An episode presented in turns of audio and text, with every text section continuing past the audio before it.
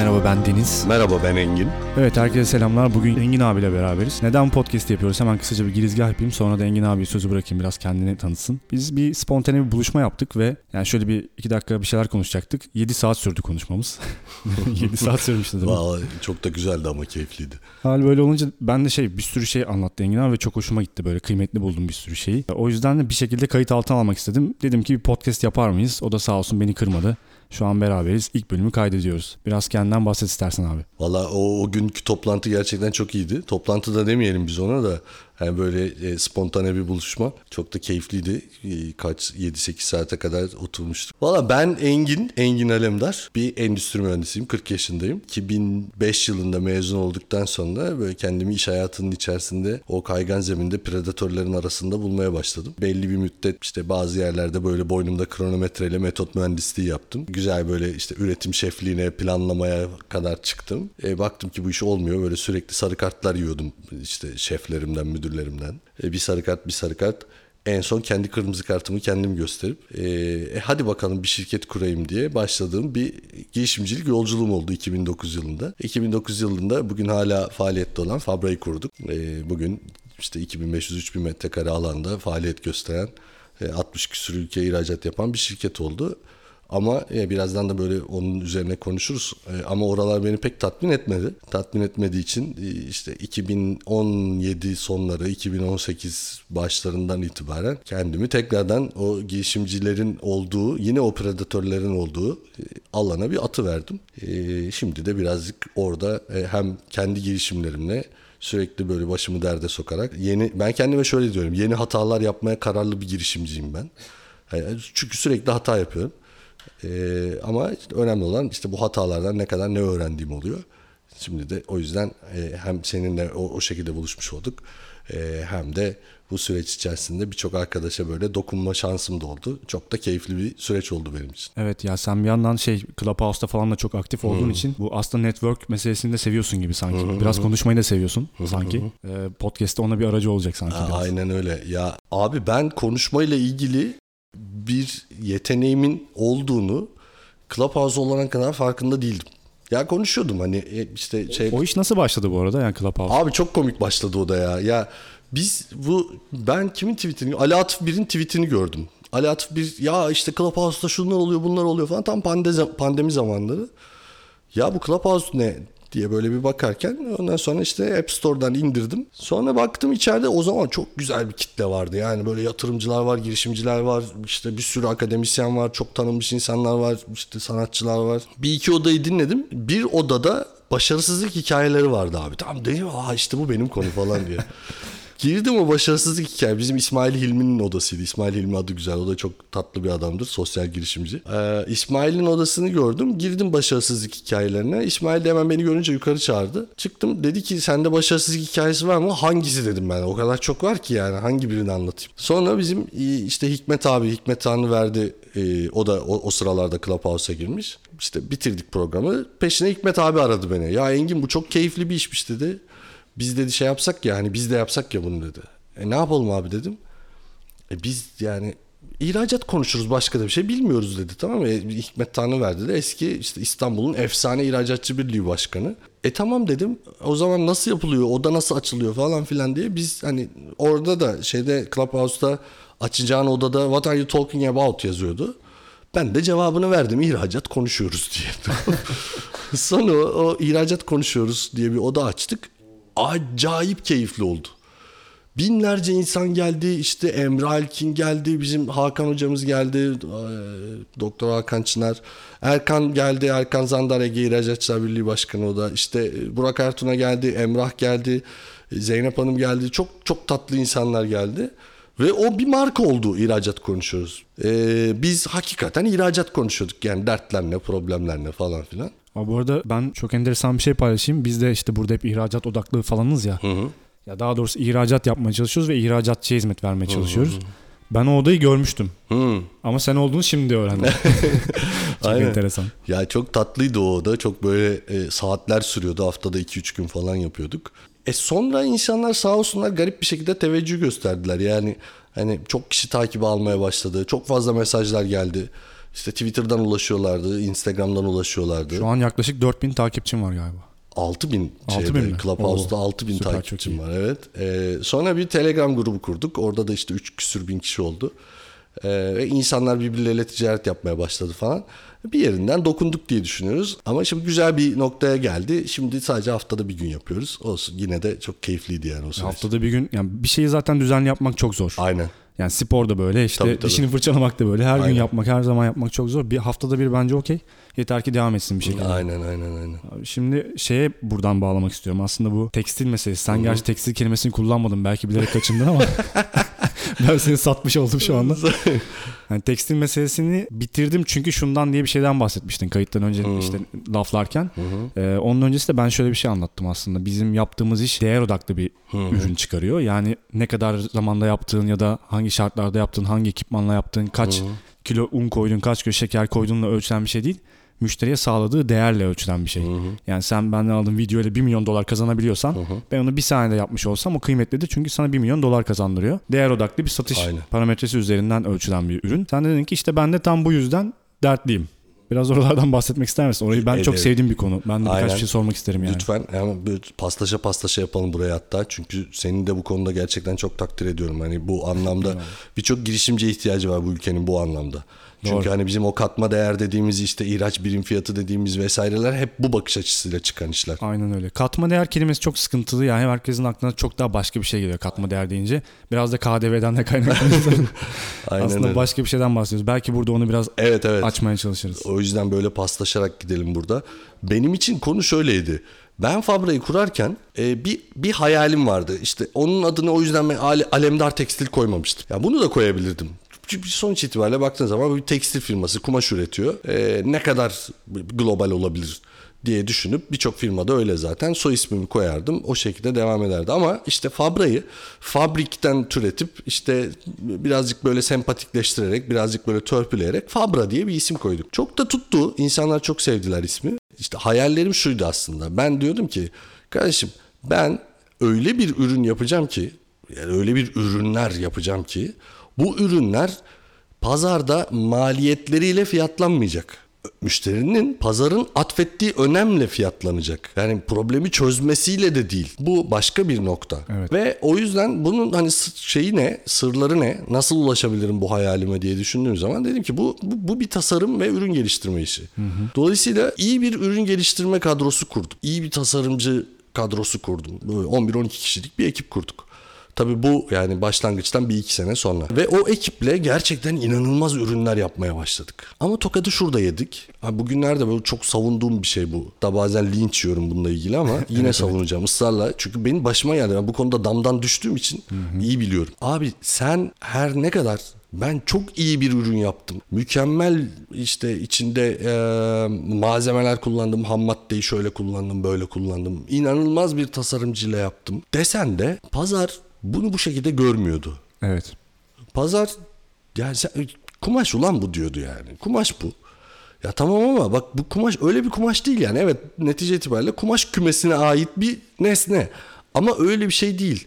Yani bunun içerisinde kullandığımız şu elyafı biz şu elyafla bu elyafın türetmesinden yaptık. Böyle bir karma yaptık. İşte şöyle bir kompozisyon çıktı. Ve İçinde- böyle bir şey yok şimdi. Yok. Evet içinde şu kadar ipek var bilmem ne var falan filan. Pazar dedi ki bize kaç para? E yani doğru. Tamam müşteri haliyle yani e, karşılığını bilmek istiyor. Biz de dedik ki işte 20 euro. Pazar dedi ki manyak mısınız siz ya? Ya böyle bir fiyat olur mu 20 euro? Yani bunun bedeli 4 eurodur 5 eurodur dediler. Biz o 20 euro dediğimiz ürünü hiç satamadık Deniz. Hiç. Bak bir metre satamadık ya. Sıfır. Sıfır. Sonra e fabrika duruyor bir taraftan. Makineler var, ortaklar var. Hesap soruyorlar yani. Ekip bekliyor bir taraftan. E, ekip Ürün bekliyor. üretmişler falan. Aynen. Bir de hani ben de onları öyle bir gazlamışım ki ürün geliştirmecileri, ürgecileri. Diyorum ki biz şöyle olacağız, böyle olacağız. Ha, olduk mu olduk. Ödüller aldık burada. Yani işte en iyi kumaş ödülü, inovasyon ödülü, tasarım ödülleri, ihracat ödülleri aldık da aldık.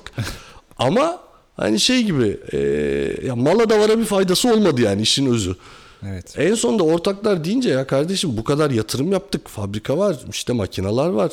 Ha, bizim de bir potansiyelimiz var. Biz dediler bu işten biraz vazgeçelim deyince biz daha maliyet odaklı fiyatlama stratejisine geçmeye başladık. Pazar odaklı fiyatlamaya başladık. Yani pazardaki fiyat ne bu? E biz de o fiyatlardan gidelim o zaman diye.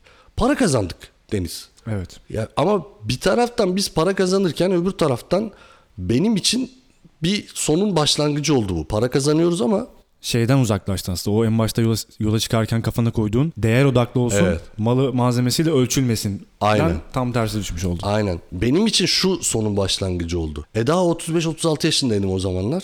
Hani ne bir şey koyamayacağın bir şirketin içerisinde o gencecik yaşta ne kadar barınabilirdin? Dolayısıyla e, süreci ortaklığım devam ediyor tabii ama işte yönetim sürecini kardeşim ve diğer ortaklarıma bırakıp arkadaşlar beni bir salın deyip e, bu daha riskli alanlara, daha böyle girişimcilik alanlarına Dalgalı denizlere. Aynen. Ama senin hikayen de burada önemli. Bence senin de bunu anlatman lazım bu değer odaklı meselesini. Ya bizimki şöyle aslında. Bizde problem benim için şu düstur çok önemli. Hep sık sık bahsediyoruz ya zaten. Problem yolun kendisidir. Yani problem varsa çözüm geldiğinde sen artık yola çıktın demek oluyor. Şimdi bizim sektörde şöyle bir sorun var. Ya kimle oturursan otur şundan şikayet edecektir. Aa biz masa satmıyoruz ki ölçüsü belli değil. Müşteriye anlatamıyoruz bunun değerini bilmem ne falan filan. Fiyatta bizi eziyorlar. Tam da bu problem bizim aslında para kazandığımız nokta. Yani ölçülemediği için yani adam şimdi masa satarken diyor şu tahtayı takıyorsun, şunu demiri takıyorsun, şu kadar vida sıkıyorsun. Etse etse bu kadar. Şimdi bu ölçülemediği için bizim sektördaşlarımız burada çok tokatlıyor. Biz de tam bu sebepten para kazanıyoruz. Yani ölçülemediği için biz burada değer önerisini ortaya çıkarıyoruz. Yani biz buna şu malzemeyi koyuyoruz, bunu koyuyoruz. O yüzden bu kadar değil. Sen benim ürünümle bunu kazanacaksın. Ben onu nasıl yapacağım? Nerede yapacağım? Kaç saatte yapacağım? Ağlayacağım mı? Sızlayacağım mı? Kan mı akacak? Orasını ilgilendirmiyor. Sen kaç para kazandığına bak. Dolayısıyla bizim için tek bir kriter var. Müşterimizin başarılı olması. Müşteriye para kazandırıyor olmamız. İşte ortak tanıdığımız olan Serkan Bey'in örneğini vermiştim. O anlatması çok zor bir ürün değil ama izleyicinin görmek istediği bazı şeyler var. Biz onu anladık ve işte videoda çok hızlı bir şekilde anlattık Serkan Bey'in ürününü. Ve bunun üzerinden artık şıkır şıkır hiç ağzını bile açmadan kimseye ürünü anlatmadan takır takır para kazanabiliyor. Zaten hani e, bir şekilde müşteriye ürününü göstermekle ilgili mekanizması vardı. Şimdi ne oldu? Daha rahat ürünü kazan yani dönüşüm oranlarını yükseltmiş oluyoruz. Dolayısıyla bugün yani 1x yapan ürün yarın 3x yapabiliyorsa o 2x bizim videomuz sayesinde oluyorsa o 2x'ten artan şey bizim hakkımız. Bizim değerimizi buradan ölçüyoruz. Yani içine koyduğumuz malzemeyle değil buradan ölçüyoruz. Ama şunu tartışalım mı burada? Bunun sürecin bu noktaya gelesiye kadar ki aşamada iş hayatında sabır çok önemli. Ama sabır aynı zamanda çok maliyetli bir şey yani. Bekledikçe yakmaya devam ediyorsun. Çalışanların var, kira ödüyorsun vesaire vesaire veya yatırım yapmışsın ıvır zıvır. Şimdi bu bekleme sürecini nasıl yönettin? Sen nasıl yönettin örneğin? Yani bende olmadığını e, benim ortaklarım dedi ki olmuyor canını okuruz senin. Bu, bu, bu devam etmeyecek dediler. Evet. Belki ben biraz daha bekleyebilirdim. E, Belli metrikleri takip edebilirdim. Sen bu pazarda tutunma işini nasıl bekledin? Ya bizim olayımız şöyle bir farklı bir yoldan geldik. Eğer ben e, bu işin okulunu okumuş olsaydım, bu işle ilgili bir birikimim olsaydı işler böyle olmazdı. Ben o kadar başka bir yerden geldim ki otomotiv sektöründen. Cahil cesaretiyle direkt bu, bu şekilde başladık. Yani böyle yapacağız öteki türlü olmayacak bu kadar. Hiç bilmediğin bir sektöre giriyorsun 6 ay sonra ihracat. Böyle bir şey mümkün mü? böyle bir şey mümkün değil. Cehaletle olur ancak bu. Yani biraz biliyor olsaydım o tarihte gerçekten hiçbir şey beceremezdik. Bilmediğimiz için yani bu videolar böyle olacak. Ya öyle iş yapılır mı? Bilmem ne işte pazar ister mi bilmem ne falan bunlara hiç bakmadan bodozlama yapabildiğimizin en iyisini yapıp satabildiğimiz en iyi kişiye satmaya çalıştık. Ve işte o zamandan beri bu değer odaklı olma meselesi gündemdeydi. Tabii biz bunu çok optimize ettik şimdi hani geriye bakınca o zamanki işler çok daha böyle aslında yapmaya çalıştığı şey aynı olmakla beraber çok daha beceriksiz. Sonradan çok daha optimize oldu bir şekilde ama öyle şey bir süreç olmadı. Yani o cehaletten kaynaklı olarak çok kafalama girdik ve bir şekilde işler yoluna gitti. Doğru bir iki kontak çok iyi denk geldi. Yani işte o zaman en erken dönemde yurt dışına bir iki iş yapmayı becerdik bir şekilde. Ondan sonra döndük. Türkiye'de çok bilinen birkaç isimle sırf yurt dışında iş yaptığımız için e, tanışma şansımız oldu. Onlar bize çok büyük bir rüzgar sağladı arkadan. İşler böyle çok hızlı bir şekilde yolunda gitti. O süreçte şeyi anladık yani. Evet ne kadar değer meselesini şişirebilirsek o kadar diğerlerini anlaşıyoruz. Çünkü bizim sektörde şöyle bir şey var. Rekabet her sektörde var. Ama sattığımız ürün ne kadar insanlara şunu dedirtebiliyorsa ben bundan istiyorum kardeşim. Bundan istiyorum yani. Onu dedirtebiliyorsan o zaman bedelini isteme hakkın var. Aynen öyle. Ama bunu dedirtemiyorsan yani sen sadece tek parametre fiyatsa o zaman yapacak hiçbir şey yok. Yani ucuz olan hep alır. Aynen. Zaten eğer böyle fiyat rekabetinin olduğu bir pazara giriyorsan yani bu Kızıl Okyanus diyelim. Bir Kızıl Okyanus'a giriyorsan pazardaki rekabeti sağlayabilecek tek silahın fiyat ise burada zaten e, bu modern girişimcilik teorilerinin hiçbirisi işlemiyor. MVP işlemez, işte e, bu Jobs to be'dan işlemez. Hiçbiri işlemez burada. Fiyatı veren alır yani. Tabii ki. Ve şöyle oluyor abi gerçekten sen mesela 1000 liralık şey 500'de bir manyak geliyor 400'e alıyor. Aa, evet. E 300 diyorsun 200'e de bir manyak geliyor. Sıfıra geliyor yine alıyor adam. Aynen Başımıza öyle. geldi daha önce. Aynen, Sıfıra tabii, aldı adam ya sıfırla aldı. Yani fiyatsa pa- oradaki parametre her zaman bir tane manyak bir şekilde onu zararını da olsa. Mesela şeyde de çok oluyor. Çarşıda pazarda bile yani adam kapatıyor artık bitmiş. Zararını satıyor ama bir şekilde senin o haftaki cironu senden alıyor. Ve o hafta senin için çok kritik bir haftaysa batmaya doğru gidiyorsun yani. O Evet. manyak yüzünden. Bu işte öyle bir iş. Tam ben burada zaten onu söylüyorum. Diyorum ki eğer fiyat rekabeti yani pazar hazır hani geçen de paylaşmıştım ya 5 tip müşteri var pazarda farkındalığına göre. Evet. Bir komple farkında olanlar. Yani her şeyin farkında olanlar. Sadece fiyatı verdin Evet. geçti. İkincisi problemin farkında olanlar. Üçüncüsü çözümün farkında olanlar. Dördüncüsü ürünün farkında olanlar. Beşincisi hiçbir şeyin farkında olmayan bir pazar. Sen bir pazara giriyorsun. Bizim şu anda bahsettiğimiz birinci kısımdaki pazar. Yani her şeyin farkında. Sadece fiyatı bekliyor. Şartlar ne? Şimdi bu pazarda olmak diğer pazarlara göre, diğer pazar tiplerine göre aslında en risklisi biliyor musun? Çünkü MVP'in yok. MVP eşittir pazardaki en iyi ürün olmak zorunda veya e- en vasat ürün olmak zorunda. Yani sen işte o özelliği çıkarayım, dur bakalım biraz müşteriyi test edeyim, o feedback loop'a gireyim, yap, ölç, öğren falan. Yok abi zaten pazar bir şekilde görüyor ihtiyacını. Sen bu pazarın içerisine giriyorsun ve diyorsun ki ondan alma benden al. E niye? E çünkü ben daha ucuza vereceğim. E tamam bu çok riskli. Müşteri seni reddedebilir. Ama öbür tarafta yeni bir inovatif bir ürünle giriyorsun veya işte pazarda e, işte e, farkında problemin farkında olmayan çözümün farkında olmayan bir kitleye ulaşmaya çalışıyorsun. Bu kitleye problemi ve çözümü MVP'nle tanıtıyorsun aslında. Aa, bak böyle bir problem var. Sen belki farkında değilsin ama bu da bunun temel çözümü.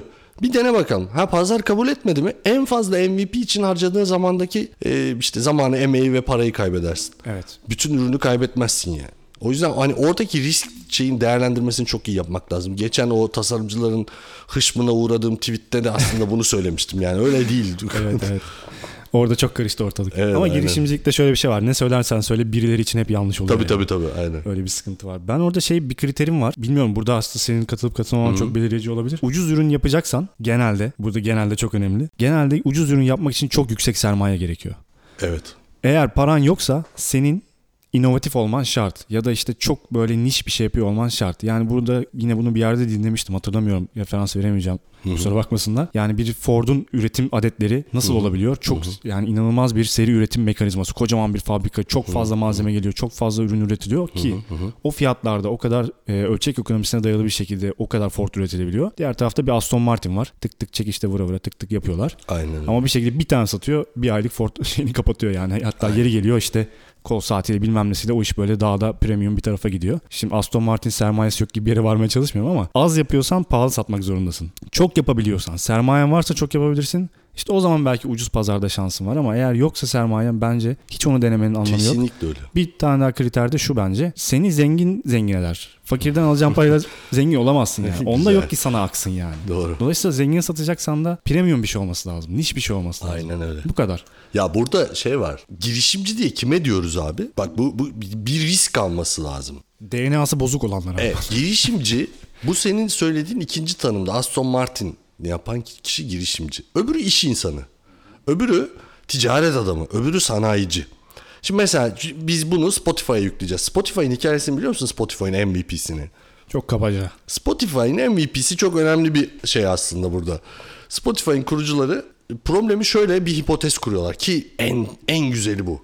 Her şey bir hipotezle başlıyor abi. Ama o hipotezin gerçekten bir problem olup olmadığına karar verecek merci sen değilsin. Pazar. Kesinlikle. Hele de öyle bir pazarda. E, aynen. Şimdi bunlar şöyle bir hipotez kuruyorlar. Diyorlar ki eskiden hatırlarsın sen de yaşın tutuyor benim gibi. Tabii, tabii. E, biz eskiden müzik dinlemek için abi işte Napster bilmem ne falan filan oralardan bir sürü indirme yapıyorduk. Değil mi? E, Şeyimiz vardı. Winamp klasörlerimiz vardı. O klasörlerin içerisinde Torrent'ten. Ha, aynen. O klasörlerin içerisinde binlerce belki yüzlerce müzik vardı. Hiçbir şekilde sıralayamıyordun. Ne işte tarzları belliydi ne bilmem ne belliydi. Sonra Spotify dedi ki ya bu işte bir yanlışlık var kardeşim. İnsanlar dedi hem dedi bunları indirmek zorundalar dinlemek için. Offline dinleyecek başka çaresi yok. Bir de bunu düzenlemek bir mesele dediler. Biz ne yapalım? Bir tane lo-fi bir masaüstü uygulama yapalım. Bunun içerisine sınırlı sayıda kişilerin işte parçalarını koyalım. Ve bunları işte şeye göre list sıralayalım. Türlere bilmem nelere falan filan. Ve bunu deniyorlar abi. Ve bu pazarda karşılık buluyor. Bak Spotify bugün neler yapıyor? Bugün podcast yükleyebiliyoruz. Podcast takip edebiliyoruz. İşte premium paketleri var. Ee, ne bileyim bir sürü özelliği var filtrelemeleri şunları bunları işte mobil aplikasyonları falan filan. Ya o zamanın teknolojisinde belki mobil aplikasyon yoktu ama işte bir podcast uygulanabilirdi o zaman da ki o zaman da vardı yani iPod vardı. Ya da işte e, premium paketler yapılabilirdi. Onlar freemium'u tercih ettiler.